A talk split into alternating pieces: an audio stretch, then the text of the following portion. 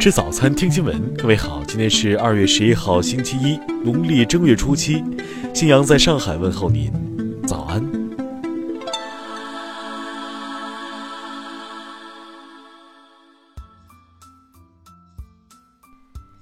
首先来关注头条消息。大年初五，许多中国人还在享受与家人团聚的节日氛围。而在西半球的法国，延续数月的黄背心运动如约开启第十三次游行，还罕见地出现了舞狮这类中国元素。不过，与之前数场抗议活动类似，这次游行的主题氛围并非喜庆与欢乐。游行开始两小时后，已有十人被逮捕。据报道。当天，有部分示威者企图袭击法国国民议会，并进入了议会外围。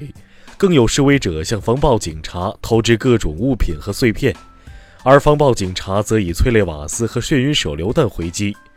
一名抗击者手部炸裂，失去四根手指，但警方表示无法证实他的手是被眩晕手榴弹炸伤的。听新闻早餐知天下大事。十四号到十五号将在北京举行新一轮中美经贸高级别磋商，美方工作团队今天将提前抵京。有德媒报道称，有大量中国间谍在布鲁塞尔活动。对此，我驻欧盟使团发言人昨天予以驳斥，并对捕风捉影的报道表示震惊。最高人民法院、最高人民检察院日前联合发布解释。规定实施倒买倒卖外汇或者变相买卖外汇等违法行为，扰乱金融市场秩序，情节严重的，以非法经营罪定罪处罚。文化和旅游部测算，春节假期全国旅游接待总人数四点一五亿人次，实现收入五千一百三十九亿元，同比增长百分之八点二。交通运输部发布数据。春运期间，全国交通平稳有序，前二十天累计发送旅客十三点九五亿人次。台湾前立法院长王金平十号表示，将会在元宵节后正式宣布参选台湾地区领导人。昨天五点十二分，岳武高速下行线安庆段发生二十三辆车相撞事故，现场四人死亡，一人经抢救无效死亡，四人受伤。九号，一艘快艇与一艘运油船在泰国普吉岛海域相撞，事故造成十名中国游客不同程度受伤，其中一人重伤。下面来关注国际方面。美国驻德国大使格雷内尔近日表示，德国应该增加国防开支，因为俄罗斯已威胁到德国领土。美国总统特朗普最新体检备忘录公布。虽然他每日饮用十二罐健怡可乐、看八小时电视，但体检显示他将长期保持健康。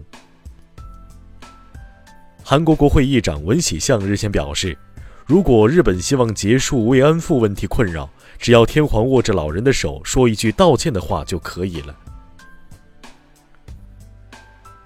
伊斯坦布尔市六号发生居民楼倒塌事故，已造成二十一人死亡。昨天，土耳其总统埃尔多安参加了遇难者的落葬仪式，还亲自抬棺送行。泰国先皇拉玛九世的长女长公主乌文乐八号宣布参选泰国总理，但当天泰国皇室否决了她参政的合法性。美国民主党女参议员沃伦九号正式宣布参加总统竞选。他誓言要改变这个被富人操纵的国家，向富人发起阶级斗争。据多家俄罗斯媒体报道，大批北极熊闯入新地岛居民区周边活动，并出现袭击行为，当地已进入紧急状态。当地时间九号，巴西弗拉明戈足球俱乐部训练中心发生火灾，十名球员和职员遇难，另有至少三人受伤。下面来关注社会民生。微信发布数据，除夕至周五有八点二三亿人收发微信红包，全体用户合计走出九点六三万亿步，同比增长百分之五十。河南省项城市一卫生院门口张贴了一张“生意兴隆”的对联，引发广泛批评。昨天，医院领导公开致歉。广东省徐闻县一派出所被指违反禁令，大年初一在挂有“禁放横幅”的大门前燃放鞭炮。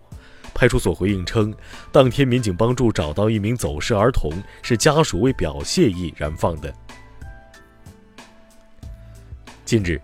江苏海安一男子开车打瞌睡，连撞护栏，妻子为省保费选择逃逸并换由他驾车，最终男子被处拘留十五天的处罚，而妻子则被罚款一千元。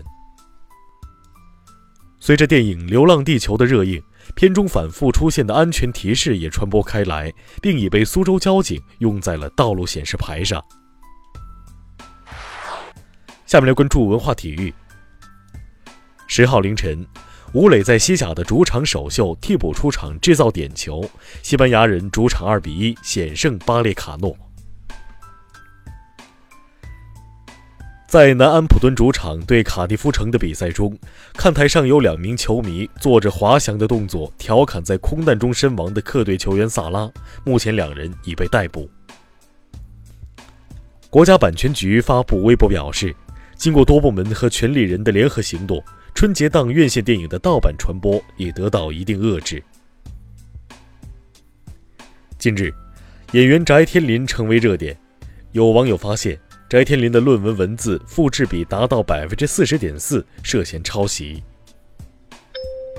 以上就是今天新闻早餐的全部内容，请微信搜索 xwzc 零二幺，也就是新闻早餐拼音首字母再加数字零二幺。如果您觉得节目不错，请在下方拇指处为我们点赞。一日之计在于晨，新闻早餐不能少，咱们明天不见不散。